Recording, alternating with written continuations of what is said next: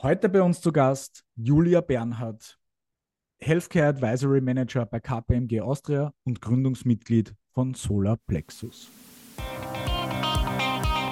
Wir haben Angst anzuecken, wir haben Angst, uns irgendwo unbeliebt zu machen. Wir haben Angst, dass wir nicht alle mitdenken, es nicht allen recht machen. Und das trifft ja nicht nur den Gesundheitsbereich, das trifft ja das Parkthema, das du gerade angesprochen hast, und alle anderen Bereiche ganz genauso. Und würden wir uns nicht so sehr davor fürchten, Veränderung zuzulassen, glaube ich, wäre da durchaus anderes möglich. Dominik, heute zu Gast Julia Bernhardt von KPMG Austria und Solar Plexus. Und wir haben mit ihr ein sehr breites Feld an Themen abgedeckt rund ums Thema Gesundheitsversorgung und Gesundheitswesen in Österreich und alle möglichen Punkte, die damit einhergehen unter anderem eines ihrer äh, Kernthemen, mit denen sie sich beschäftigt, nämlich warum äh, die Patientenverantwortung so ein zentraler Faktor äh, im Gesundheitswesen heute und in Zukunft darstellt und die Gesundheitskompetenz ähm, und Health Literacy so ein wichtiges Thema ist in diesem Bereich. Genau, im nächsten Thema haben wir darüber gesprochen, wie weit es relevant ist, die Digitalisierung im Gesundheitswesen voranzutreiben, dass aber sozusagen ein schlechter analoger Prozess digitalisiert ein schlechter digitaler Prozess ist, haben wir natürlich erörtert, aber auch Wege gefunden, wie vielleicht das ein oder andere analoge oder bereits existierende System in einer anderen Verwendung doch optimal einen Mehrwert stiften könnte. Genau, und da haben wir sehr viel natürlich auch über deine Idee gesprochen, nämlich die bestehende Gesundheitshotline 1450 für diese Zwecke vielleicht ein bisschen mehr zu nutzen. Auch ein sehr spannender äh, Aspekt in dieser Diskussion, den wir da beleuchtet haben. Und ein wichtiges Thema in dieser ganzen Diskussion, auch im äh, Hinblick auf Patientenverantwortung, war, wie schaut die Patient Journey aus? Also wo beginnt die Patient Journey, dass die vielleicht schon vor einem klinischen Bereich beginnt ähm, und da Applikationen natürlich auch in dieser Patient Journey eine wichtige Rolle spielen. Zusätzlich haben wir in dieser Stunde darüber gesprochen, welche Rolle die Pharmaindustrie auch in der Zusammenarbeit mit den unterschiedlichsten Stakeholdern spielen kann. Und hier durchaus eine interessante Sichtweise von Julia auf das Thema, nämlich nicht darum, dass das die Pharmaindustrie immer nur über Produkte und Indikationen spricht, sondern durchaus auch im Bereich System Education etwas tun könnte. Dazu gibt es dann sozusagen im zweiten Teil des Podcasts mehr Insights. Genau, und abgerundet haben wir das ganze Gespräch dann noch mit dem äh, auch im gesamtheitlichen äh, Kontext sehr wichtigen Thema Mental Health, über das wir dann auch noch ähm, ein bisschen gesprochen und ein bisschen vielleicht so, sogar philosophiert und ein paar Ansatzpunkte gefunden haben, wie man dieses Problem bzw. dieses Thema vielleicht im System besser äh, verankern kann. In diesem Sinne ein wahnsinnig breites Feld, das wir heute abgedeckt haben, sehr viele unterschiedliche Themen, die alle aber trotzdem irgendwo zusammenhängen, auf sehr analytischer Basis äh, von Julia beleuchtet. In diesem Sinne viel Spaß beim Reinhören und ab die Post. Liebe Julia, herzlich willkommen bei uns im Podcast. Danke für die Einladung. Schön, äh, dass wir mit dir heute plaudern können. Für alle unsere Zuhörerinnen, die dich nicht kennen, aus diversen Aktivitäten, Veröffentlichungen und sonstiges, würdest du dich bitte kurz vorstellen, ein bisschen erzählen, was du machst, wie du dorthin gekommen bist, was du heute machst und ja, welche Dinge dich sonst noch irgendwie so beschäftigen? Ja, sehr gerne. Ähm, ich bin derzeit im Gesundheitswesen ähm, unterwegs und bin eigentlich über den Umweg dorthin gekommen. Ich habe ursprünglich mal im Juridikum studiert und habe währenddessen in Ordinationen an Patienten gearbeitet und habe festgestellt, dass das eigentlich viel mehr meines ist und bin dann quasi ins Gesundheitswesen umgeswitcht und habe die letzten Jahre eine Reise quer durch die unterschiedlichsten Stakeholder gemacht. Das heißt, ich habe intramoral gearbeitet, ich habe extramoral gearbeitet, ich war am Patienten direkt und bin dann quasi auf die Wirtschaftsseite rüber geswitcht, weil ich gemerkt habe, es gibt Dinge, von denen ich glaube, dass man sie verändern sollte und ich möchte meinen Teil dazu beitragen. Und war in unterschiedlichsten ähm, Leitungspositionen und bin jetzt in der Beratung ähm, im Gesundheitswesen, Managementberatung, Strategieberatung, Organisationsentwicklung, Reorganisationen, Change, das ist so meine Ecke quasi und mache das momentan bei der KPMG in Österreich mhm. und habe nebenbei noch einen gemeinnützigen Verein zur Förderung von Diversität und Patientinnenzentrierung gegründet. Wir nennen uns Solar Plexus. Mhm. Und genau, werkeln da quasi an diesen zwei maßgeblichen Themen fröhlich vor uns hin. Das ist sehr schön. Also wenn du mal Veränderung als eines deiner Hauptthemen hast, dann bist du ja bei uns absolut richtig. Das ist der Grund, genau. warum wir dich auch eingeladen haben. Bevor wir vielleicht jetzt äh, da in diesen Ver diese Veränderungen hineingehen, erklär uns doch noch vielleicht ein bisschen ähm, über deine äh, konkreten Dinge, die du so tust, sowohl bei KPMG als auch bei Solar Plexus, weil ich denke, dass das vielen unserer Zuhörerinnen äh, jetzt wenig sagt, beziehungsweise vielleicht ein bisschen mehr Kontext liefern kann. Ja, gerne. Ähm, also KPMG ist eine große internationale ähm, Beratung. Wir haben unterschiedlichste Bereiche von Tax, Audit ähm, über Law und eben Advisory in Österreich spezifisch. Und ich bin in diesem Beratungspart angesiedelt und da ganz konkret im Gesundheitswesen und öffentlichen Bereich. Das heißt, ich berate ganz unterschiedlichste Stakeholder von ähm, Sozialversicherungen über Krankenhausträger ähm, und ähnlichen in ganz diversen Projekten. Also auch wirklich von ganz, ganz kleine Projekte, die einen Monat Laufzeit haben, bis hin zu riesigen Brummern, die über mehrere Jahre laufen. Und auch die Inhalte sind ganz unterschiedliche. Also wir haben wirklich Strategiefindung, ähm, wir haben Reorganisation.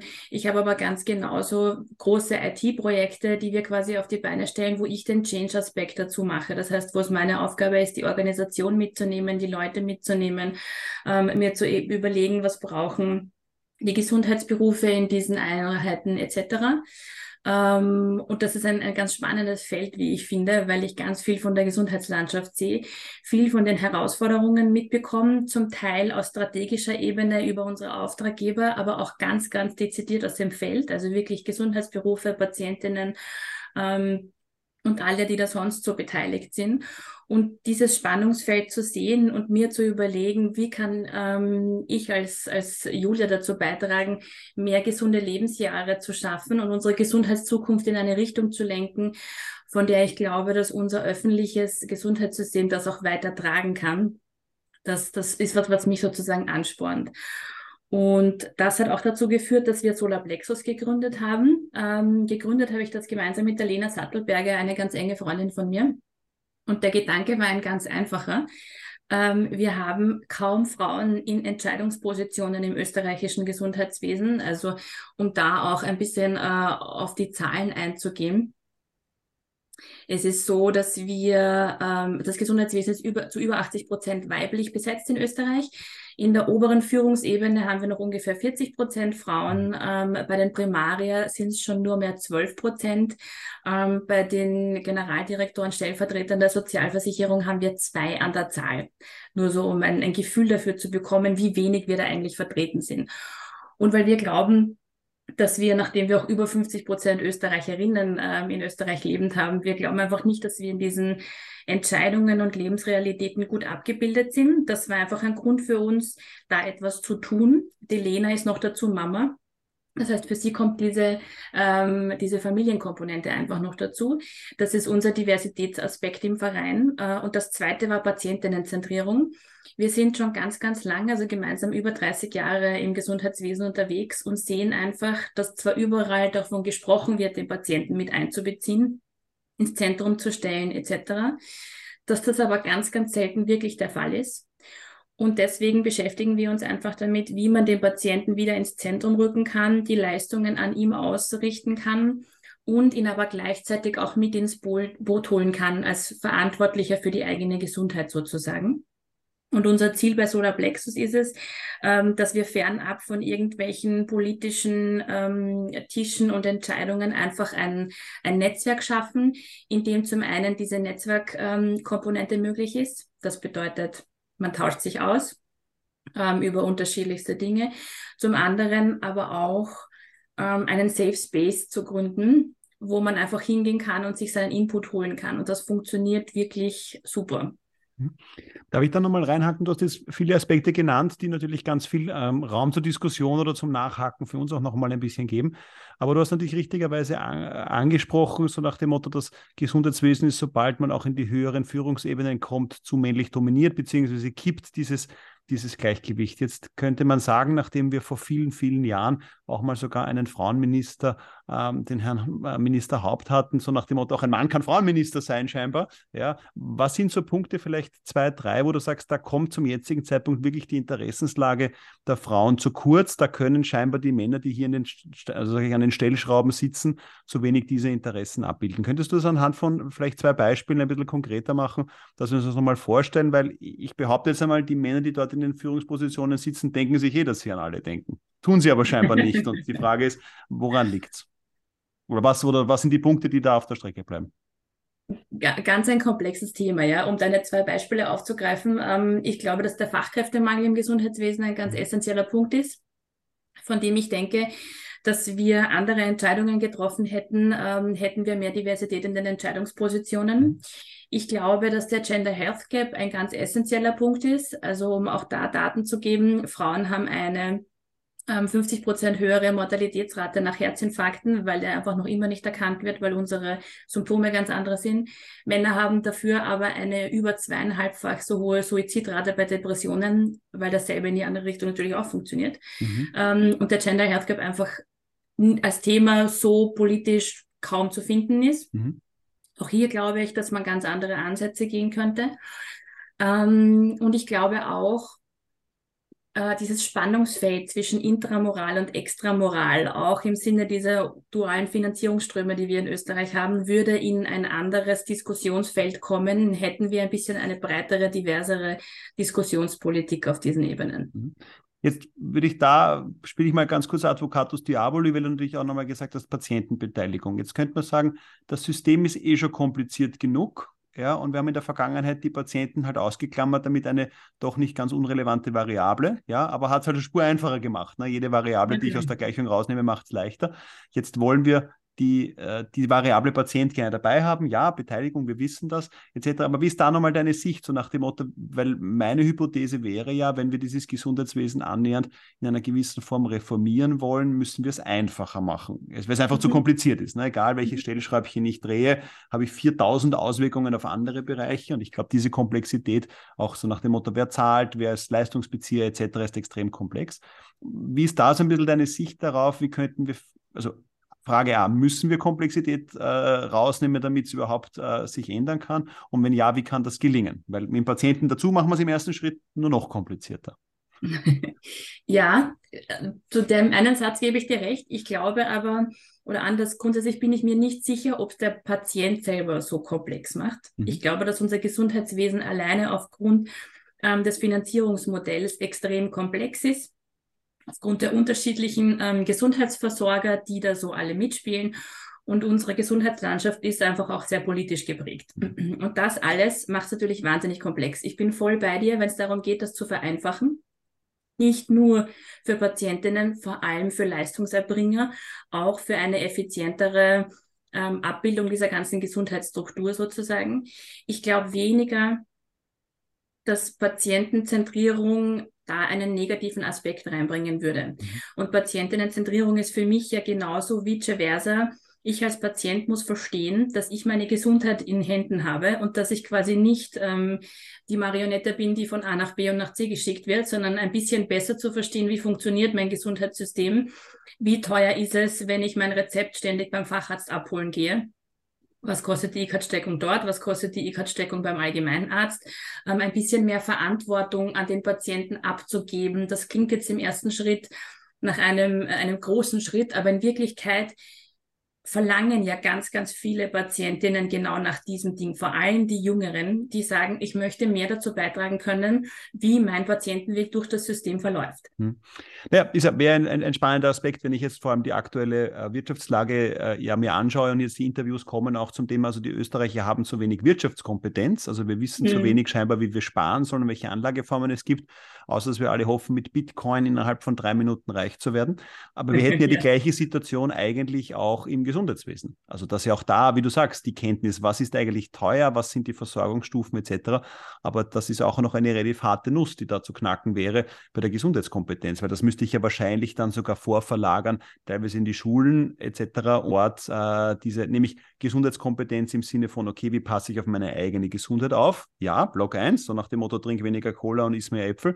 Ähm, aber auch das Thema Systemkompetenz, wo werde ich versorgt, was ist wie teuer? Und das ist natürlich in unserem kurativen System wie Österreich, wo ich davon ausgehe, ich kann eh so viel Schnitzeln essen, wie ich will und so viel weiße Spritze trinken, wie ich möchte. Hintenrum wird schon irgendein Pulverl halt geben, das mich rettet, ist sicher eine spannende Frage. Was sind da so ein bisschen eure äh, Sichtweisen jetzt von dir, aber natürlich auch von jetzt der KPMG oder von Solarplexus, wie man diese Gesundheitskompetenz, also jetzt nicht nur Health Literacy, sondern eigentlich Health mhm. System Literacy, da ein bisschen angehen könnte? Also ein Aspekt ist sicher schon der von dir angesprochene, dieses Thema einfach mehr in die Ausbildung zu bringen. Mhm. Kein Mensch weiß, wie unser Gesundheitswesen funktioniert. Zugegebenermaßen ist es sehr komplex, es gibt sehr verschlungene, komplizierte Wege und es ist überhaupt nicht so ähm, gestaltet, dass es als transparentes System sozusagen auf dem Markt steht. Nichtsdestotrotz, das in Ausbildungen schon mit reinzunehmen und ähm, Gesundheitsverantwortung der Patientinnen zu appellieren, finde ich und finden auch wir bei Solarplexus ist einer der essentiellen Parts. Es ist aber auch das Bewusstsein, ähm, wie das Gesundheitswesen in Österreich einfach derzeit tickt. Das hast du auch schon so ein bisschen angesprochen. Wir pflegen eher ins Bett hinein, als dass wir aus dem Bett hinaus pflegen. Mhm. Das ist so bei uns die, die Komponente. Und Prävention wenn ich jetzt sage, ist quasi nicht vorhanden, ist es sehr überspitzt gesagt, aber wir sind extrem schlecht, auch im EU-Schnitt, was Prävention ähm, betrifft. Wenn man sich anschaut, gesunde Lebensjahre haben wir 57 durchschnittlich in Österreich. Der EU-Durchschnitt sind 63. Mhm. Die nordischen Länder haben über 70. Mhm. Also das heißt, sich auch da ein bisschen von Best Practices und anderen ähm, abzuschauen, wie funktioniert es denn dort? das nach Österreich zu holen und sich zu überlegen, wie kann man natürlich äh, unter der Bedingung unseres Systems, aber das bei uns verankern. Mhm. Genauso aber auch Aufklärung ganz klassisch beim Arzt. Bitte gehen Sie Ihre Rezepte beim Allgemeinmediziner abholen. Sie können sich nicht nur in dieses MR-Zentrum begeben, Sie können sich auch an die anderen wenden.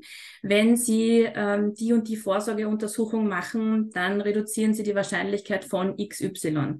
Wenn Sie Fragen haben, bitte stellen Sie mir Fragen. Der österreichische Patient oder die Patientin ist ja nicht gewohnt, irgendwelche Rückfragen zu stellen. Wir bewegen uns wie Marionetten durch das System angeleitet von Ärztinnen, Gesundheitspersonal etc., einfach weil das historisch so gewachsen ist. Mhm. Da vielleicht da, auch aus der, aus der, Praxis eine Zwischenfrage, Julia, ja, entschuldige die Unterbrechung.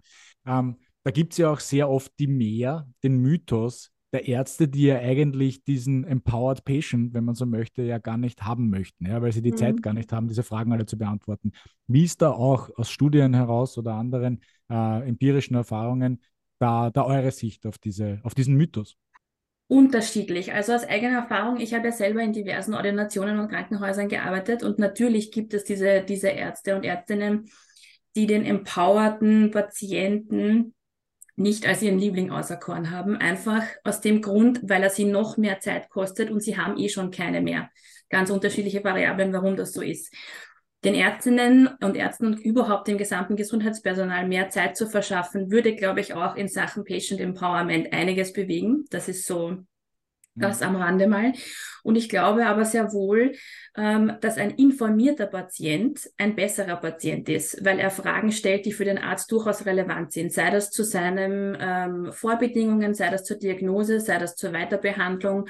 Ich glaube schon, dass der durchaus Vorteile für einen Arzt ähm, mitbringen kann. Hm. Mhm. Jetzt haben wir aber natürlich die Thematik, die Zeit beim Arzt wird nicht mehr werden. Also ich befürchte, also wenn ich mir jetzt sozusagen die mhm. Parameter im System anschaue, wir haben jetzt schon Ärztemangel, der sich auch in den nächsten Jahren noch verstärken wird. Das heißt, wir haben noch mehr ein wachsendes Land, das auf weniger Ärzte trifft, etc. die Problematik hier. Es ist natürlich oft dann diskutiert, na gut, ich lagere das ins Vorfeld aus, etc. Der Patient geht schon vorinformiert hin und diese ganzen Dinge. Wie ist da eure Sichtweise, vielleicht auch aus anderen Ländern, pra Praxisbeispiele, wo du sagst, okay, ja, das könnte funktionieren, vielleicht auch aus Projekten, wo ich mir oft denke, so ja, wenn sich der Patient damit vorher schon beschäftigt hat, vielleicht den Anamnesebogen schon zu Hause ausgefüllt hätte, etc., hätte ich mir mhm. auch nochmal Zeit in der Praxis sparen. Also, weil so, wie, so nach dem Motto, wir können ja immer über das Idealbild sprechen, so der Patient hat äh, viel Zeit und kann seine Fragen stellen. Gut, ja, aber dann habe ich das Wahlarztsystem, wo halt auf den Sessel springen 130 Euro kostet. Ja, dort kann ich Ruhe und Zeit, nur das ist ja auch für den Einzelnen oder für viele leider nicht finanzierbar. Also wie ist da so ein bisschen vielleicht auch deine, eure Vision? Wie schaut es dann aus in Zukunft, dass ich diese Fragen, die ich dir ja hundertprozentig recht gebe, stellen kann? Mhm. Wann stelle ich die, wem stelle ich die? Mhm. Ähm, ich glaube, und das ist ja auch jetzt schon gut ersichtlich, dass wir um einen deutlichen Anstieg der Digitalisierung im Gesundheitswesen nicht herumkommen werden. Ich glaube nicht, dass das bei uns so schnell ähm, vorangetrieben wird und vonstatten gehen wird, wie zum Beispiel in den nordischen Staaten. Dennoch hat man ja in den, in den Corona-Jahren ganz gut gesehen, wie schnell unser System eigentlich reagieren kann, wenn es wirklich notwendig ist. Also gefühlt, das, was da in den letzten zweieinhalb, drei Jahren passiert ist, ist in den zehn Jahren vorher nicht passiert. Mhm. Ja.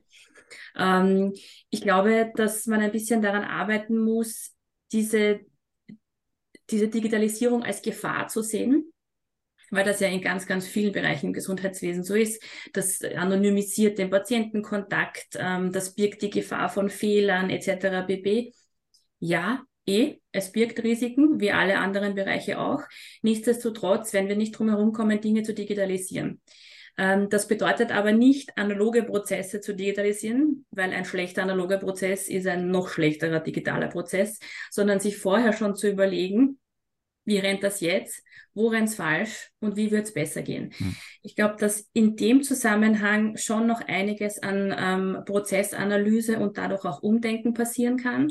Und um jetzt auf konkrete Beispiele einzugehen, ähm, Aufklärungsvideos, die man sich mit einem Passwort auf irgendeiner digitalen Plattform anschauen kann, ähm, eine bessere Vernetzung zwischen Intramoral und Extramoral, damit der niedergelassene Arzt irgendwelche Vorsorge, Vorbereitungs-, was auch immer Bögen dem Patienten schon mitgeben kann. Ähm, unterschiedliche Sprachen, unterschiedliche Apps. Also es, es gibt ja schon wahnsinnig viel die ganzen Dinge, die es gibt, tun sich nur extrem schwer, in unser Gesundheitssystem Einzug zu finden, weil das nicht gerade auf Flexibilität ausgerichtet ist. Ja. Naja, und ich glaube, die Problematik, und das wäre also meine Folgefrage gewesen, ja, ich stimme dir bei dem allen zu. Die spannende Frage ist nur, wer ist in der Pflicht, sich jetzt darum zu kümmern? Ne? Weil ich könnte ja sagen, gut, also es sollte eine Sozialversicherung sein, Stichwort das ÖGK oder SVS, mhm. Möglichkeit Nummer eins. Gesundheitsministerium, Möglichkeit Nummer zwei. Einen Fonds Gesundes Österreich, Möglichkeit Nummer drei die Problematik, die ich nur bisher sehe, die Leute, die die Organisationen, die was tun, sind dann Vereine, sind einzelne Unternehmen, die was tun und damit habe ich genau diese Insellösungen. Ne? Sieben verschiedene Tools, 17 verschiedene Login-Daten etc. Also liegt nicht dann am Ende des Tages der Ball dann doch wieder bei der Sozialversicherung oder beim Gesundheitsministerium? Das ist eine tricky Frage, aber natürlich eine, die mich jeden Tag, egal KPMG, Solarplexus, wo auch immer, natürlich auch selber als Patientin bewegt. Mhm. Ähm, ich glaube nicht, dass es eine Antwort darauf gibt. Ich glaube, der Ball liegt bei der Sozialversicherung, der Ball liegt bei den Krankenhausträgern, der Ball liegt beim Bund, der Ball liegt bei den Ländern, er liegt aber auch beim Hausarzt, Zahnarzt, ähm, sonstigen ähm, unterschiedlichen Fachrichtungen, die es gibt und auch beim Patienten. Also ich bin kein Fan davon, einen Ball irgendwo hinzuwerfen und zu sagen, so, du bist es jetzt nach dem Motto, ich greife es nicht mehr an. Mir ist natürlich klar, dass es nicht, also wie soll ich sagen, dass die Struktur in Österreich sich jetzt nicht in den nächsten zehn Jahren um 180 Grad wenden wird. Mhm. Ich glaube aber, und das ist das, was wir auch in unserer täglichen Arbeit versuchen, die Stakeholder zu verbinden, die Verantwortlichen zu verbinden, natürlich auch unter mit Einbeziehung von ganz klaren Zuständigkeiten, weil anders wird das nicht funktionieren, bin ich schon bei dir, aber trotzdem drei Schritte weiterdenkend und nicht diese Insellösungen, die wir jetzt haben, weiter zu verfolgen, weil wohin haben sie uns geführt? Und jetzt kann man rüber nach Deutschland schauen und kann das sechs, sieben, acht Jahre vorspulen mhm. und sieht dann, was passiert. Mhm. Ähm, das heißt, einfach ein bisschen proaktiver zu denken und nicht sich abzugrenzen und zu sagen, so, bis zu der Linie ist es meine Verantwortung und ab da drüber ist es jetzt deiner. Mhm. Und am Ende des Tages glaube ich trotzdem, dass es der Patient ist, der für sich selber mitdenken wird müssen und sagen wird müssen, aber hier habe ich das gehört und wie komme ich denn dazu und wie komme ich denn hierzu und wo bekomme ich denn Information darüber und darüber. Ich glaube aber auch, dass Zuhören, Ohren aufmachen und verstehen wollen auf Seiten der Stakeholder Eigenschaften sind, die deutlich verstärkt werden müssen, um diesen System-Change hinzubekommen. Mhm. Jetzt wäre eine Ergänzung, also ich, ich, stimme dir hier auch nochmal zu und du gehst natürlich stark auch in den Begriff, sage ich mal, der Eigenverantwortung des Patienten. Wir haben mhm. aus meiner Sicht aber noch einen kleinen Knackpunkt, weil vieles könnte ja zum Beispiel auch ein Elga als, sage ich einmal, zentrales Portal, an das von unterschiedlichen Seiten angedockt werden kann. Aber den doch, ich behaupte jetzt einmal, recht eigenwilligen Zugang der Österreicher zu ihren eigenen Daten, ja, zum Thema Datenschutz. Ja, da sind die Deutschen noch einmal eine Spur äh, abgespaceder. Aber wenn wir durch die skandinavischen Staaten schauen, da ist natürlich Digitalisierung und der Umgang äh, ein ganz ein anderer. Wie ist hier deine Bestandsaufnahme jetzt aus den Projekten heraus und auch deine aktuelle Sicht auf dieses Thema Datenschutz, wie weit das natürlich relevant ist, aber wie weit das dann doch jetzt in, in der Interpretation des österreichischen Patienten nicht auch ein gewisser Hemmschuh ist, genau für das, was du sagst. Weil wenn ich jetzt sage, okay, ich sehe nicht eine Stelle in der Pflicht, sondern es muss ein vernetztes System geben. Dann brauche ich aber ein anderes Verständnis zu meinen Gesundheitsdaten, weil da muss ich sagen, okay, die sind einfach, die sind undockbar, da gibt es einen Unified Key und dann kann ich die austauschen. Aber dann haben wir mhm. alle die Sorgen, dass das dann, sobald es den Key gibt, zweieinhalb Sekunden später beim Arbeitgeber ist und die Arbeiterkammer sagt dreieinhalb Sekunden später, um Gottes Willen, lauter Kündigungen aufgrund der Einsicht der Arbeitgeber. Also wenn ich es jetzt äh, auf die Spitze treibe, ist das ja so ein bisschen das, das, das Sorgenkind, das immer im Raum steht. Ähm, wie wäre da deine Sicht der Dinge auf dieses Thema Datenschutz? Weil das aus meiner Sicht schon ein relevanter Punkt ist zum Thema Digitalisierung im Gesundheitssystem. Ja, ist ein, ist ein ganz relevantes Thema. Also es ist sehr lustig zu beobachten, sobald man Datenschutz, egal in welchem Raum, mit egal welchen Teilnehmerinnen erwähnt, haben das, hast du das Gefühl, alle wollen einfach nur weglaufen. Mhm. Das ist ein sehr schmerzvolles Thema. Ähm, jeder weiß, es gibt es, aber darum kümmern möchte sich eigentlich niemand. Mhm. Ähm, sehr interessant ist ja auch, dass bei, wir haben jetzt als KPMG gerade rezent eine Studie gemacht zu Digitalisierung im Gesundheitswesen, wo rausgekommen ist, dass ähm, über 50 Prozent der Gesundheitsorganisationen in Österreich sich nicht auf die digitale Transformation vorbereitet fühlen, was ja auch schon einiges aussagt, meiner Meinung nach. Und in unterschiedlichsten qualitativen, quantitativen Interviews sind auch öfters ähm, Aussagen gekommen wie, naja, wir haben jede Menge Daten und wir sitzen auch auf Daten, aber hergeben tun wir es nicht. Mhm. Und das ist natürlich sehr schwierig, sehr österreichisch auf allen Ebenen, egal jetzt ob Patientin oder ähm, Versorgung. Dieses ihr kommt nicht an meine Daten ran, ich gebe meine Daten auch nicht her. Interessanterweise ja aber nur in dem Bereich, weil auf Facebook, Instagram, TikTok und was es nicht sonst noch so alles gibt, das haben wir alle schön runtergeladen. Mhm. Wir füttern brav alle unsere Smartwatches, unsere Alexas und so weiter und so fort, ja. Na, ich wollte gerade sagen, was Elga nicht schafft im Punkto Kündigungsgründe, schafft Instagram ganz leicht, ne? Und TikTok genau. und andere Kanäle. Genau. Also wir beschäftigen uns auch ganz viel damit, woher kommt denn dieses Spannungsfeld nur im Gesundheitswesen. Jetzt wissen wir schon, ja, es sind natürlich besonders sensible Daten, gehe ich auch absolut konform damit.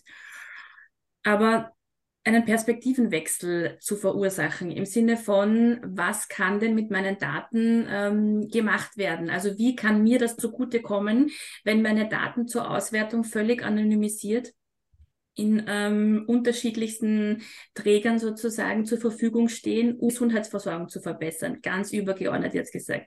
Ich habe auch nicht die Lösung, wie wir das schaffen. Ich glaube aber, dass dieser Perspektivenwechsel, das heißt, die Leute auf den Weg mitzunehmen, das ist ja das, was bei Elga meines Erachtens nach nur so semi gut funktioniert hat.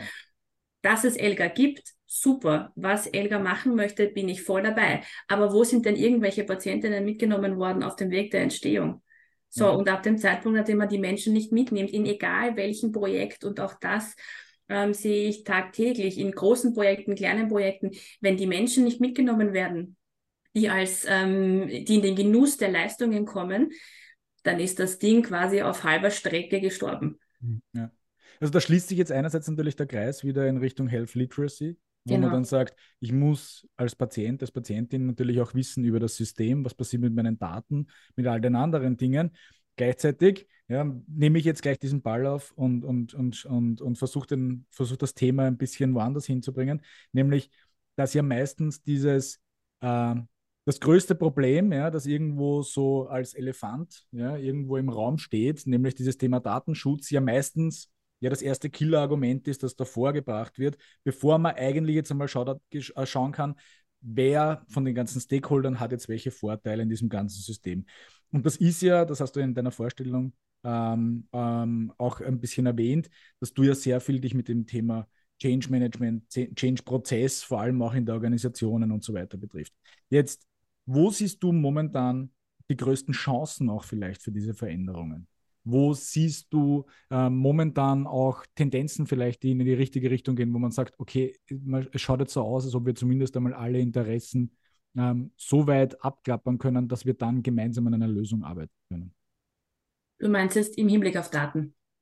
Na, Im Hinblick auf die gesamte äh, Veränderung des Gesundheitswesens in Wirklichkeit, mhm. in Richtung Patientenzentriertheit, wenn mhm. wir das jetzt einmal als ein Beispiel heranziehen. Okay. Ähm, ich glaube und ich sehe auch in meiner täglichen Arbeit, dass Patientinnenzentrierung immer mehr zum Thema wird und zwar zu einem realen Thema, nicht nur zu einem, das irgendwo im, auf deinem Papiertel hundertste Seite links unten ganz klein steht. Ähm, natürlich durch diese Digitalisierung und damit verbunden Patient Journeys, ähm, neue Systemmöglichkeiten, neue Zugänge etc. Auch da tut sich gerade ganz, ganz, ganz viel. Ich glaube auch, dass die Herausforderungen oder die Komplexität beziehungsweise die Vielschichtigkeit unseres Gesundheitswesens in den letzten drei Jahren noch deutlicher geworden sind, deutlich mehr Menschen aufgeweckt haben und da schon gerade ein gewisses Umdenken passiert auch wenn sehr zaghaft und sehr langsam, aber es ist definitiv da. Ähm, ich glaube auch, dass Stichwort Wirtschaftskrise, wirtschaftlicher Druck von kosteneffizienten Behandlungen, Demografie, ähm, gleichzeitiger Druck auf die Leistungserbringer, patientenfreundlich ähm, einen flexiblen Zugang zu medizinischer Versorgung zu bieten, präventive Instrumente zu ermöglichen etc. Das ist auch ein großes Thema, das gerade bei sehr vielen immer wieder gewälzt wird und zumindestens zu Umdenken und natürlich in Folge dann auch zu dementsprechenden Handlungen führt. Und ähm, es stellt sich natürlich derzeit an jede Gesundheitseinrichtung, auch gepaart mit Industrie, die Frage, wie möchte ich mich denn im aktuellen Wandel positionieren? Welche Art oder Form von Versorgung möchte ich bereitstellen und wie möchte ich wen unterstützen?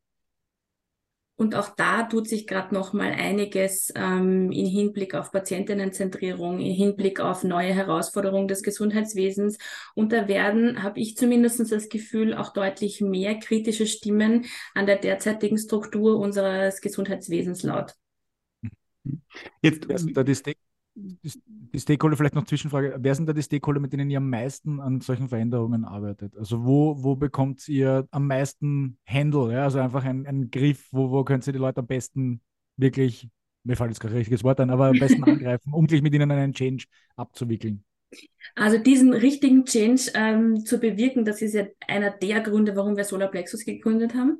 Und dort in dem Vereinskontext kann ich wirklich sagen, haben wir von jeder Branche, jede Alterssparte, männlich wie weiblich, unterschiedlichste ähm, Hierarchieebenen, unterschiedlichste berufliche, fachliche Hintergründe, alles. Von Sozialversicherung über diverseste Träger, von akut bis zu Langzeitpflege, ähm, niedergelassener Bereich, ambulanter Bereich, stationärer Bereich, Entscheidungsträgerinnen. Da haben wir wirklich einen bunten Mix ganz bewusst so ähm, zusammengestellt, genau diese Dinge bis auf den letzten Schmerzpunkt hin diskutieren zu können, weil wir glauben, dass nur so echter Change funktionieren kann. Es hilft mir nichts, wenn ich das Problem nicht verstanden habe, dann brauche ich keine Lösung suchen. Ähm, und im beruflichen Kontext auch wirklich ganz unterschiedlichste Stakeholder, also Trägerbereich, Sozialversicherungsbereich, genauso aber niedergelassener Bereich. Also wir haben das große Glück, dass wir wirklich am Thema Gesundheit von verschiedensten Richtungen arbeiten können. Und wir sehen auch überall das Einsehen, dass Veränderung notwendig ist. Es wird noch ein bisschen brauchen, bis man das auch im großen Ganzen als Tat sieht, aber man sieht einen großen, großen Change in, in den Gedankengut sozusagen schon mal. Hm wir haben ja als zentrales Thema für heute auch immer dieses Thema Patient Journey. Und da würde mhm. ich ganz gerne mit dir jetzt ein bisschen tiefer eintauchen. Jetzt kann man ja Patient Journey äh, aus meiner Sicht in zwei Elemente unterteilen. Also nach dem Motto, was macht der Patient ab dem Zeitpunkt, wo er sich, also wo er sich krank fühlt mit einer bestimmten Diagnose, die sozusagen konfrontiert ist und dann den Weg durch Gesundheitssystem geht und den zweiten Teil so nach dem Motto, wie verhindere ich überhaupt, dass jemand überhaupt Patient wird? Ja, also da sind wir wieder bei der Gesundheitserziehung etc. Mhm. Aber fokussieren wir uns einmal auf dieses Thema, okay, gut, jemand bekommt seine Diagnose, hat Komplikationen und da geht sozusagen, äh, beginnt für ihn der Weg, also ab dem Zeitpunkt bekommt dann die Person leider den Titel, in einer gewissen Form Patient zu sein. Was sind so da deine Bestandsaufnahme? Was tut sich da? Wo, wo, wo bewegen wir uns das? Was sind dort die Stellschrauben? Dort auch den Change, den du jetzt angesprochen hast. Du sagst, die Leute sind sich bewusst. Ja, aber brechen wir es ja. jetzt nochmal runter auf diese Patient Journey.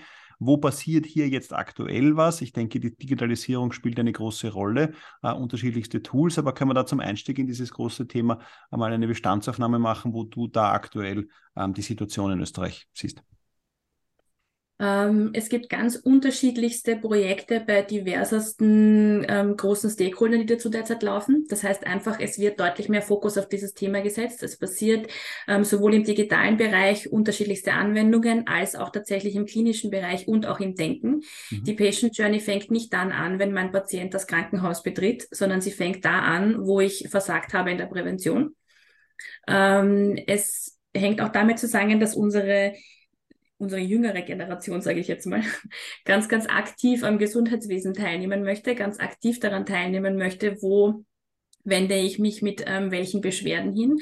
Und auch das verändert die Patient Journey in ihrer Gesamtheit, weil jetzt zum ersten Mal seit ein paar wenigen Jahren quasi das nicht nur auf Systemebene vor allem gefordert wird, sondern maßgeblich auch von der anderen Seite ich glaube, dass das Bewusstsein immer größer wird, dass informierte Patientinnen das Gesundheitssystem besser verstehen und dadurch auch besser nutzen können, was wiederum dazu führt, dass die unterschiedlichen Stakeholder ähm, mehr darum bemüht sind, Patientinnen zu informieren über unterschiedlichste Dinge, über ihre Möglichkeiten, über Behandlungsabläufe etc.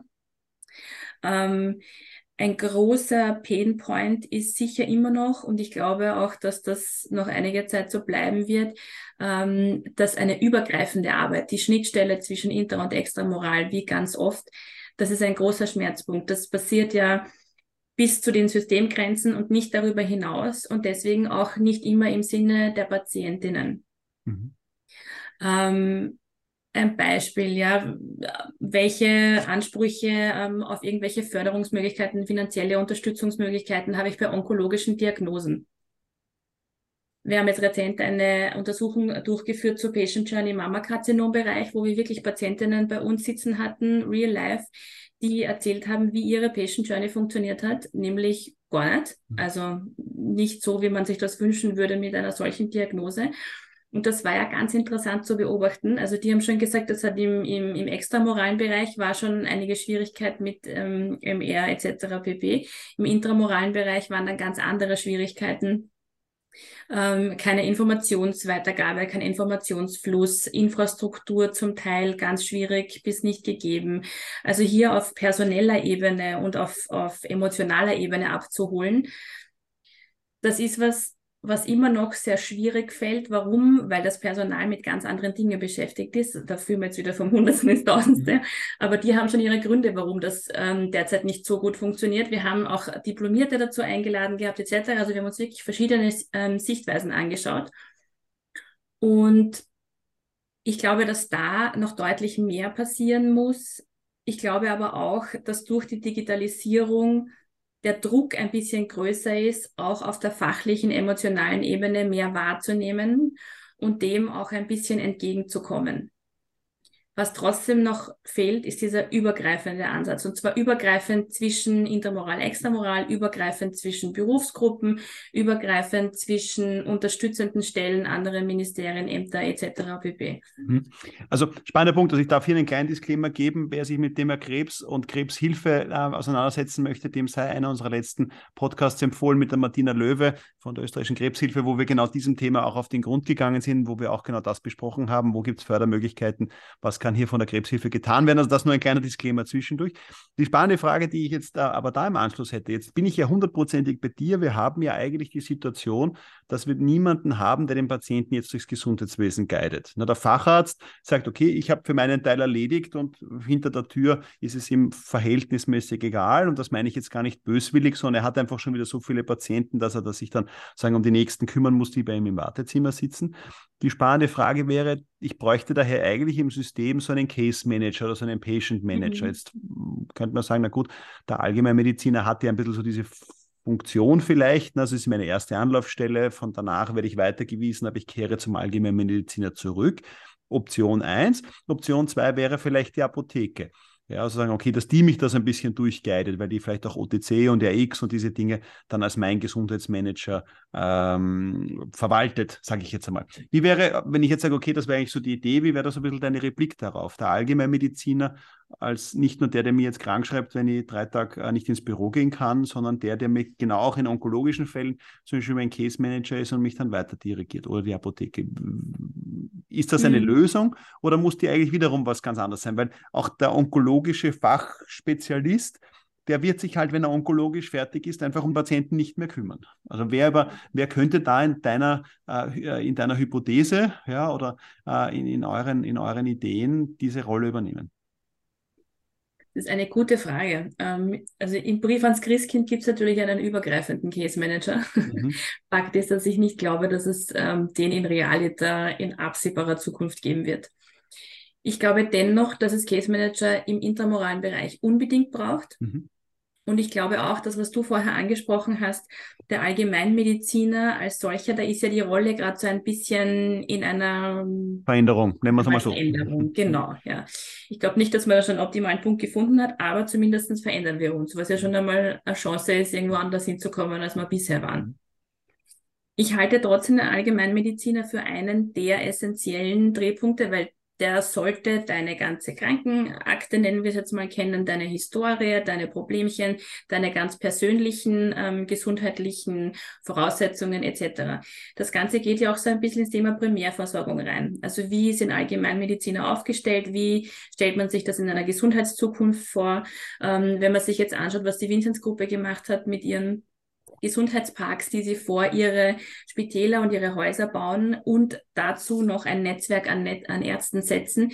Das ist so ein bisschen ein, ein guter Anfang an integrierter Versorgung, den es auch am Beispiel dieser onkologischen Patientin brauchen würde. Mhm. Also es braucht auf der einen Seite schon die Versorgung der medizinisch, auf der medizinischen Seite, auf der anderen Seite aber auch Patientinnen, die sich informieren wollen die quasi jetzt nicht dieses Weißkittel-Syndrom, okay, ich folge ihm, er hat mir gesagt und deswegen gehe ich jetzt dahin und dorthin und hinterfrage nicht, was auf meiner Überweisung steht.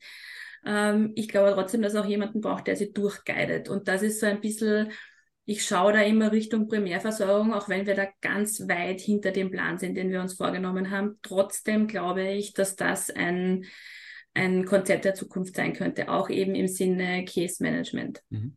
Das heißt, das wäre dann in Wirklichkeit, wenn man das jetzt äh, versucht, ein bisschen fancy zu, zu labeln, ja, ähm, dann könnte man sagen, eigentlich müsste sich oder würde sich nach, nachdem, wenn man das anders interpretiert, der Allgemeinmediziner, der Hausarzt, sich eher wandeln von einem Diagnostiker, der, der eine Krankheit behandelt, hin zu einem Gesundheitsmanager. Oder ist das jetzt dann vielleicht schon ein bisschen sehr weit hergeholt? Das finde ich wieder ein bisschen zu weitgehend. Er ist ja trotzdem dein Arzt als erster Ansprechpartner und ich glaube, dass er diese Rolle auch nicht verlassen sollte. Aber lass, mich, lass mich die Frage anders ja, stellen. Braucht es dann, nicht, dann nicht vielleicht solche Gesundheitsmanager, die eigentlich noch zusätzlich im System oder irgendwo im System dort verankert sind? Weil wenn wir sprechen sehr viel mhm. über onkologische Patienten und über Krebserkrankungen, aber ich glaube, wir was wir natürlich auch wissen, ist, dass, äh, sagen wir mal, Volkskrankheiten ja genauso äh, Probleme ins gesamte System ja. bringen und nicht nur die Krebserkrankungen. Und da ist natürlich ein entsprechendes Gesundheitsmanagement dann ähm, auf Basis ja, eines nehmen wir es jetzt wirklich Gesundheitscoach, wenn mir jetzt einfach mhm. kein besseres äh, Wort dafür einfällt, wäre wahrscheinlich dann auch eine Überlegung, die man anstellen könnte. Als Ergänzung zum Hausarzt. Ja. ja wenn du so mich fragst, braucht es sie, ist die Antwort darauf ganz eindeutig ja egal mit welcher Diagnose, egal ob Langzeitpatient, Akutdiagnose, was auch immer, braucht es sie in jedem Fall. Hm. Wie sind sie im System finanzierbar, über Strukturgrenzen hinweg umsetzbar, wird eine große Herausforderung sein. Da, da, hätte ich eine, da hätte ich eine Hypothese dazu. Da hätte ich eine Hypothese dazu, wie es funktionieren kann. So, Achtung, da, da, da, Trommelwirbel-Hypothese. Ich glaube schon ein spannender Punkt ist, ähm, und da gab es gute Ansätze, ist die Gesundheitshotline 1450. Ja, ich bin der persönlichen Meinung, aber würde mich dann interessieren, wie du siehst, Julia, aber ich bin mhm. der persönlichen Meinung, dass sie ein bisschen verunglimpft wurde durch einfach die Corona-Zeiten, wo alle angerufen haben, sich beschwert haben, so lange in der Leitung hängen. Denke, ja, war vielleicht ein bisschen eine Ausnahmesituation. Aber an sich ist ja der Grundgedanke auch einer, sage ich einmal, Navigatorfunktion, unter der ja diese 1450 Hotline gegründet worden ist. Also ich habe ein Wehwehchen, ich rufe an und bekomme eine erste Guidance, wohin ich mich mit diesem Anliegen wenden sollte eine extrem smarte Situation. Ich brauche nirgendwo hingehen, ich sitze in keinen vollen Wartezimmern, das geht sieben Tage die Woche, 24 Stunden am Tag, ich rufe an. Ich habe das zwei, dreimal gemacht und hat wirklich eigentlich wunderbar funktioniert. Die haben sich Zeit genommen und haben mir das erklärt.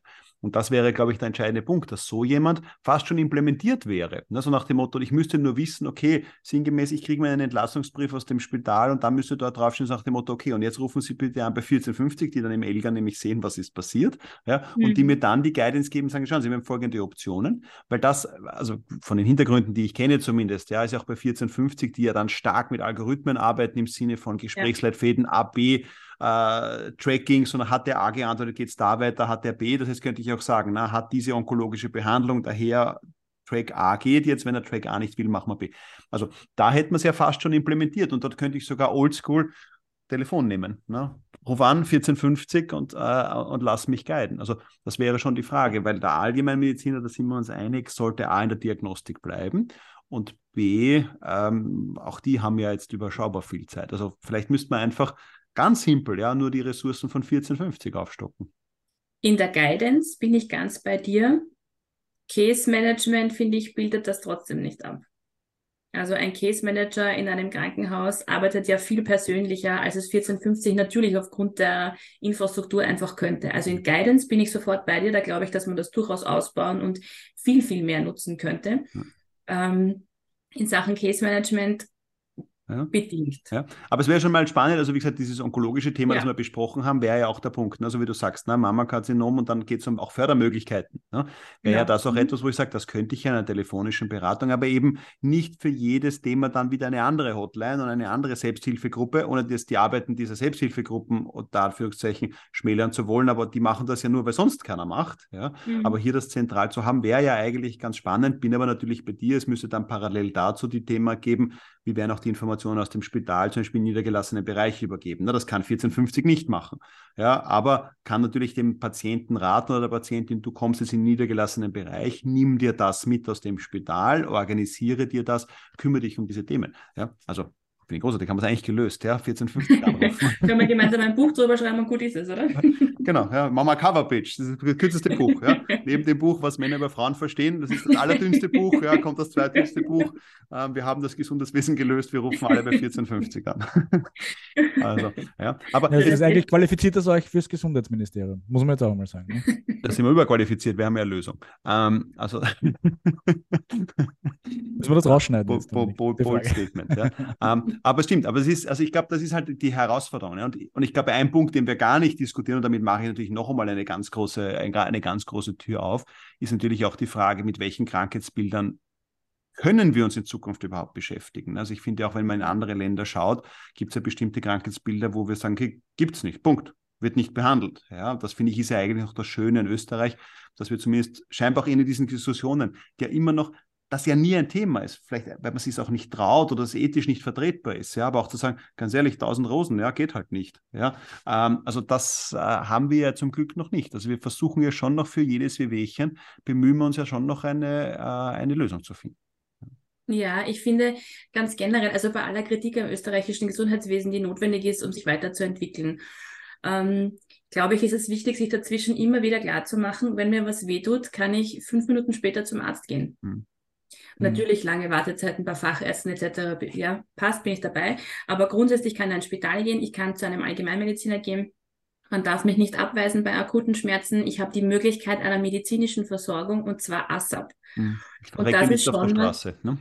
Genau, und was jetzt nicht überall ähm, so selbstverständlich ist. Das heißt, was immer so ein bisschen unsere Prämisse bei Solar Plexus ist, ist zwischen Dankbarkeit und Anspruch. Dankbarkeit ist so ein unschönes Wort, das man mittlerweile fast nicht mehr verwendet, aber trotzdem das soll symbolisieren, wir sehen, was das System alles leistet, wir sehen, was das System alles kann und was wir damit alles machen können, verlieren aber trotzdem nicht den Anspruch darauf, dass wir glauben, es geht schon nur ein wenig besser. Mhm. Ja, und ich glaube, die Problematik ist ja schon auch, ähm, und das, das, also ich muss da immer an ein Zitat denken, ne? da wurde Wien wieder mal zu einer der lebenswertesten Städte ähm, der Welt ähm, äh, gekürt und dann haben sie einen Wiener interviewt, glaube ich, in der Süddeutschen Zeitung und die Titelphrase war dann so nach dem Motto, ja, es gibt sicher Städte, wo man schlechter wohnen kann. Also es ist genau das der Punkt. Ne? Wir haben ein System, wir sind aber nie mit dem zufrieden, was wir haben, sondern wir sagen, naja, schon, aber eigentlich, äh, da, da, da, ist schon noch Luft nach oben. Also da bin ich, da bin ich ganz bei dir und dort glaube ich auch offen gestanden, dass in vielen Fällen die Stakeholder im Eigenmarketing schlecht sind. Ja, also viele ja. Dinge, die da hier jetzt problemlos eingeführt worden sind, auch das E-Rezept etc. Ja, das wird so sang- und klanglos unter Anführungszeichen eingeführt, ja, dass ich jetzt keine Zettelwirtschaft mehr habe etc. So mit meiner E-Card. Das sind alles Dinge, die eigentlich relativ problemlos funktionieren, wenn ich mir im Vergleich dazu Deutschland anschaue, wo das jedes Mal die Ultimativkatastrophe ist. Ja. Mhm. Das ist bei uns mhm. alles eingeführt, funktioniert, kann ich machen, kann ich nutzen. Also diese Dinge funktionieren schon extrem gut. Auch eine Elga, ja, die Deutschen doktern, glaube ich, da immer noch dran herum. Bei uns wurde das eingeführt, ein paar mhm. haben ein Opt-out gemacht, okay, ja, aber im Großen und Ganzen, die Dinge funktionieren schon ganz so gut, eigentlich. Ja, bei ja, das E-Rezept in Deutschland funktioniert ja. Nur halt brauchst du ein Faxgerät dafür. Das ist, glaube ich, das Problem, ne, was du in Deutschland Ja, und, und auch Pilotregionen und sonst noch irgendwas. Ja, also ich bin mir schon bewusst. Retten, ja. Wir können jetzt raten, in wie vielen Arztordinationen noch Faxgeräte stehen. Ja. Ich glaube, es sind sehr viele. Ja, das stimmt. Bei uns in Österreich. Ja. ja, das stimmt. Ja, Nein, solange, also solange, solange sie in den Apotheken noch stehen, wird sich da nicht viel daran ändern. Ja, wobei trotzdem, dort habe ich auch nochmal die, die, die Thematik, ne? also sagt dem Motto, und das ist, glaube ich, auch mhm. immer der Punkt zur Technologie, wo bringt es das? Also ich habe das mit den Apotheken ja viel diskutiert, ja, die sagen, wozu braucht sie noch ein Fax, ja, aber die sagen, ja, aber solange einfach die Thematik ist, die Industrie als Beispiel für Bestellzetteln kommen halt auf einem Blatt Papier. Ich kann das ankreuzeln in einen Zettel stecken und fertig. Ja, hinzu, ich muss es, ich muss es scannen, ich muss ins E-Mail-Programm hineinsehen, ich muss das verschicken. Ist halt ein Fax simpel. Ja, und ich glaube, das ist der Punkt, den wir einfach nicht vergessen dürfen in der Situation. Wir haben alle Implementierungen unter extremem Zeitdruck. Ja, alle mhm. sind hier knappe Ressource Zeit und wie kann ich das implementieren? Ich glaube, das ist das, was wir vorher auch diskutiert haben, ne? zwischen was wäre jetzt das ideale Gesundheitswesen. Ja, nur da bräuchte man die dreifache, die bräuchte man die dreifache Mannschaft, genau. äh, damit wir uns das alles jetzt rein vom Zeitkorsett am Ende des Tages leisten können. Ja? Genau. Und der springende Punkt ist ja auch, wie nutzen wir? Hm. Implementiert ist es, aber wie nutzen wir den 1450? Hm. Wie nutzen wir ELGA? Hm. Wie nutzen wir die gratis HPV-Impfung? Das war noch die eher größere Kampagne, die man hm. gestartet hat, aber auch viel zu wenige erreicht damit. Wie mhm. nutzen mhm. wir gesund aus der Krise? Das heißt, diese psychologische Beratung von Jugendlichen. Also ich gebe dir ganz recht, es gibt zu wenig Augenmerk wird darauf gelegt, was wir alles schon geschafft haben, was wir alles schon können. Das ist so diese typische österreichische Mentalität, dieses mhm. Ja, mhm jetzt haben wir immer noch nicht das, was die anderen haben mhm. und so weiter. Ja.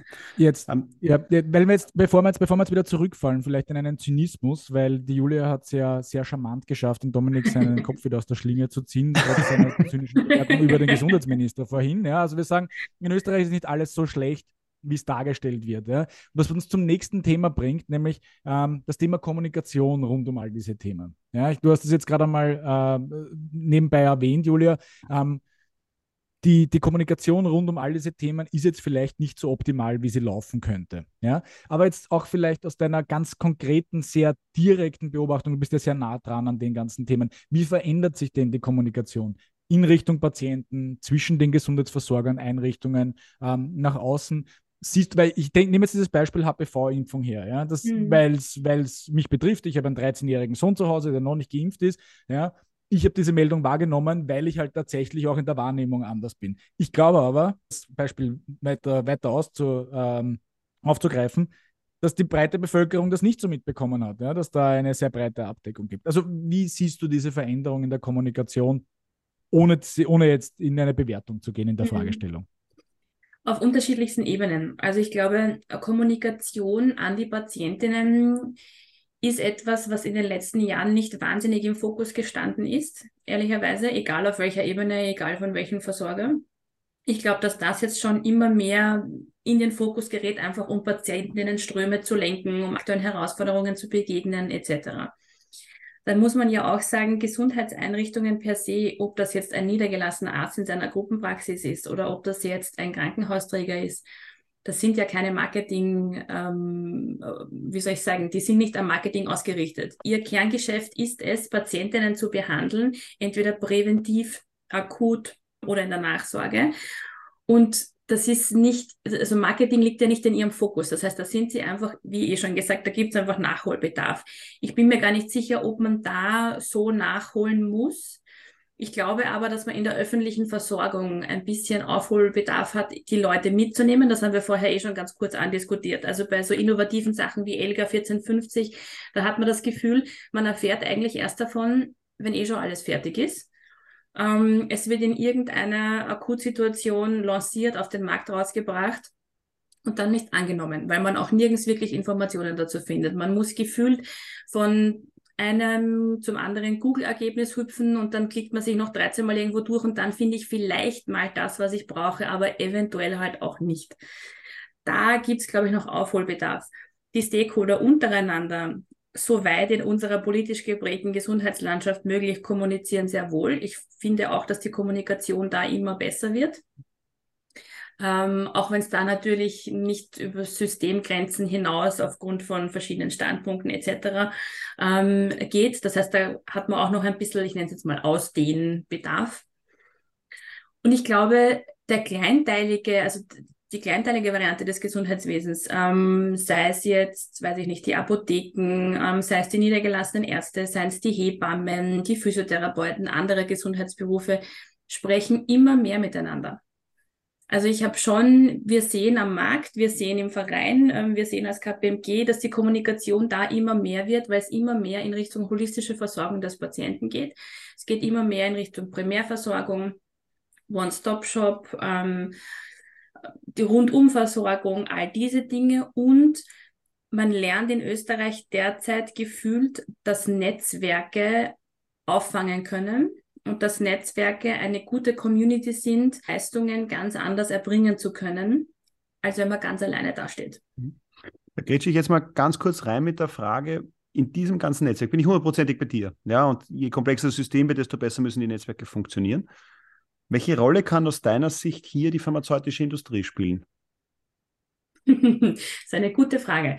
Ähm, ich finde, die pharmazeutische Industrie wird ja immer so ein bisschen mh, hm, kritisch gesehen, nennen wir es jetzt mal so. Mhm. Ich glaube trotzdem, dass sie die Rolle eines Vernetzers spielen kann, im Sinne von informieren zu bestimmten Themen, informieren zu bestimmten Best Practices aus unterschiedlichsten anderen Ländern, Gesundheitssystemen etc. Informieren wen? Den Patienten, die, die, die HCPs? Wen würdest du da also als, als Zielgruppe sehen? Nein, eher die Gesundheitsversorger.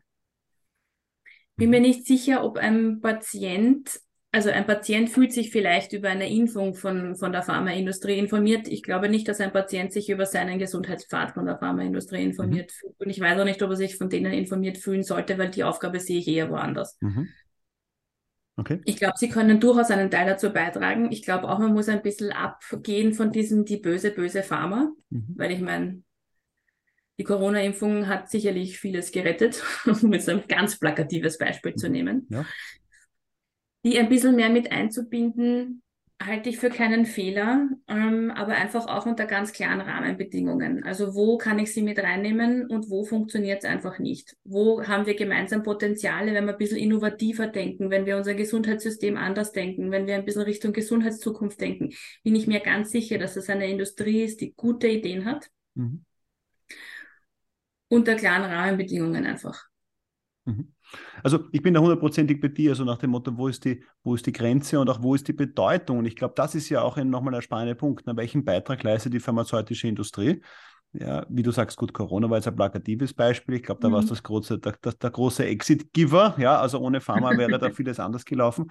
Aber in vielen anderen Dingen ist es schon ein relevanter Part. Und das ist interessant, aber ich finde diesen Aspekt interessant zu sagen, na warte mal, eigentlich die Industrie muss noch stärker im Sinne Servicierung der Payer, ist, ist Servicierung der, der Stakeholder, ja, weil das ja auch zu einem mhm. Thema zurückführt, das ich immer wieder diskutiere und aber auch ich dort nicht auf Gehör stoße. So sinngemäß, liebe Pharma, geht nicht hinaus und informiert jetzt die Ärzte immer stundenlang über eure Produkte. Ja, okay, macht schon irgendwie Sinn, sondern auch über zum Thema Verschreibung, Gesundheitssystem etc. Ja, also auch hier sozusagen eigentlich ja. die Manpower zu nutzen, hier im Sinne der, der, der Systembildung, äh, ja, also jetzt in, im Sinne von Weiterbildung, dementsprechend diese Energie dann zu nutzen. Ja, also glaube ich, wäre, genau. wäre ein relevanter Faktor, weil wir haben oft die Situation, die Ärzte sagen, ja, ich würde das Produkt gern verschreiben, aber ich weiß nicht, wie das geht, wie sind die Auflagen, wie sind die Kostenstrukturen, was geht, was geht nicht. Also das ist, glaube ich, schon nochmal ein spannender Punkt, den du da ansprichst. Mhm. Nachdem wir schon ein bisschen fortgeschritten sind in der Zeit, Dominik, du hast noch ein Herzensthema, das wir heute unbedingt besprechen wollten, ja, nämlich das Thema Mental Health, das wir mit der Julia noch ein bisschen diskutieren wollten, weil das ja auch einer der wichtigen Aufgaben ist, sowohl von Solarplexus, aber ich nehme mal an, du wirst dich auch in deinen anderen Rollen damit beschäftigen. Ähm, Dominik, konkrete Fragestellung zu dem. Naja, Thema. du hast es vorher in einem, du hast es unter anderem vorher in einem Nebensatz mal fallen gelassen, also nach dem Motto, dass dieses Thema natürlich eine relevante Rolle spielt. Wie sind dort so ein bisschen auch jetzt aus eurer KPMG-Sicht heraus, sage ich einmal, die, die Perspektiven für die Zukunft? Ja, man das meint, das, das klingt jetzt unter Anführungszeichen nicht ganz so wertschätzend, wie ich es wirklich meine. Es ist aktuell ein bisschen so ein Trendthema. Ne? Viele sprechen über Mental Health, ja, aber es ist ja auch unter Anführungszeichen ein großes Thema, das auf uns zukommt. Ja, wie weit seht ihr das aus, jetzt aus deinen unterschiedlichsten Hüten oder unterschiedlichsten Brillen? Mhm. Wie weit das jetzt äh, ein doch immer relevanteres Thema für das Gesundheitssystem wird? Ich glaube, zum einen ist das nicht ein Thema, das auf uns zukommt, sondern eines, das uns schon längst überrollt. Mhm. Also wenn man Burnout-Raten, Depressionen ähm, etc. anschaut, jetzt nicht nur in den letzten drei Jahren, sondern auch ganz deutlich davor, dann sieht man ja einen signifikanten Anstieg. Und Mental Health, ähm, ich finde ja, dass so Trendthemen grundsätzlich nie schlecht sind, weil es wird schon einen Grund geben, warum das sozusagen so groß geworden ist, in den meisten Fällen zumindest. Uns begegnet das Thema überall also Fachkräftemangel, ähm, Patient Journey, alle Dinge, die wir heute schon angesprochen haben, Reduzierung, Gender Health Gap etc., kann man überall einen Diskurs in Verbindung mit Mental Health führen, was ja sehr spannend ist. Trotzdem ist es ein Thema, von dem zwar jeder im Großen und Ganzen spricht, ja, es ist notwendig, aber wenige wirklich hingreifen, wenige wirklich zugreifen, wenige wirklich sagen, ich bringe jetzt dieses konkrete Angebot für meine Mitarbeiterinnen, damit das und das nicht passiert. Ja. Thema Second Victim. Wie viel passiert irgendwelchen Gesundheitspersonal? Medizinisch, nicht medizinisch, in unterschiedlichsten äh, Behandlungsrealitäten. Da gibt's auch ganz, ganz wenig, wo die aufgefangen werden. Ähm, wie groß ist das Thema Mental Health bei diversesten Diagnosemöglichkeiten an Patientinnen? Also es ist ganz groß.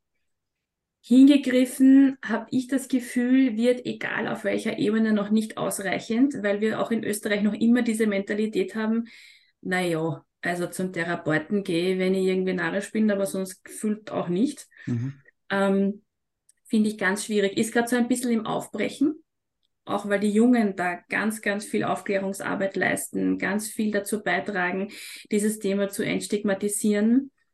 Ähm, ich glaube, wir werden nicht drum herum kommen, dass wir das noch größer ähm, werden lassen, weil wir natürlich steigende Kosten aufgrund von Burnout, Depression, alles, was ich vorher schon gesagt habe, haben und gleichzeitig ähm, steigende Dropout-Quoten beim Gesundheitspersonal.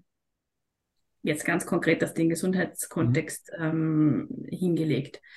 Es ist uns auch bei Solar Plexus ein großes Anliegen, dass Mental Health als solches in der gesamten Wichtigkeit erkannt wird. Also das ist eines unserer hochprioren Themen, die wir überall hintragen. Wir sind ganz bewusst auch ein Safe Space. Wir haben bei uns Mentoring-Konzepte wir haben bei uns unterschiedlichste Formen, ähm, bei denen man seine beruflichen Persönlichkeiten, Herausforderungen challengen kann mit erfahreneren ähm, Entscheidungsträgerinnen, erfahreneren Health Professionals, ähm, quer durch die Ebenen quasi, weil es uns eben so wichtig ist, a, dass die Leute anfangen darüber zu sprechen, b, dass die Leute verinnerlichen, dass das nichts Böses, Schlechtes, Falsches ist, wenn man Probleme in diese Richtung hat und C, dass die Leute sich trauen, was dagegen zu unternehmen.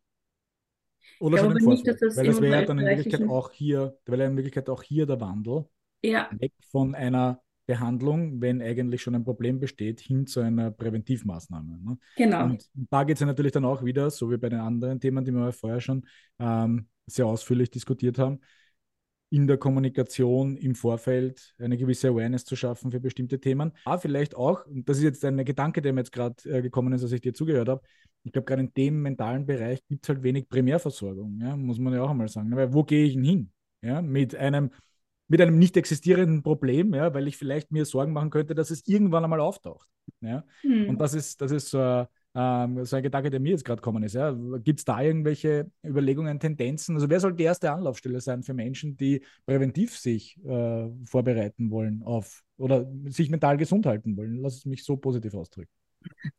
Ähm, eine schwierige Frage. Also im Gesundheitswesen direkt, es gibt ja unterschiedlichste Anbieter, wenn man sich jetzt Animamentis hernimmt. Ja, die schreiben sich der quasi Mental Health ähm, zurecht, wenn man sich ihr Angebot anschaut, auf die Fahnen. Und die stehen ja dafür, eine Achtsamkeit zu entwickeln, um so wie du sagst, gar nicht erst reinzurutschen, auch wenn das ganz oft unverschuldet passiert und das auch ganz wichtig zu erwähnen. Ähm, ich glaube, es kann nicht den einen Ansprechpartner geben, zu dem ich hingehe. Ich glaube aber, dass das Angebot an psychologischer Beratung, an psychologischer Ersthilfe, an allem, was es an psychosozialen Themen gibt, in Österreich deutlich größer werden muss. Ich glaube, dass die Hemmschwelle ähm, deutlich geringer werden muss, dieses auch in Anspruch zu nehmen. Und ich glaube auch, dass Arbeitgeber ähm, in den nächsten Jahren verstehen werden müssen, dass Mental Health ein Thema ist, das all ihre Arbeitskräfte betrifft, e egal welche Hierarchieebene. Und dass es gut wäre, sich mit dem aktiv auseinanderzusetzen. Es gibt natürlich Firmen, die schon in die Richtung hin was haben. Es gibt unterschiedliche Sportangebote, den berühmten Obstkorb überall etc. Vielleicht gibt es noch irgendwie einen, einen Arzt, wenn man ein Glück hat, aber that's it. Hm.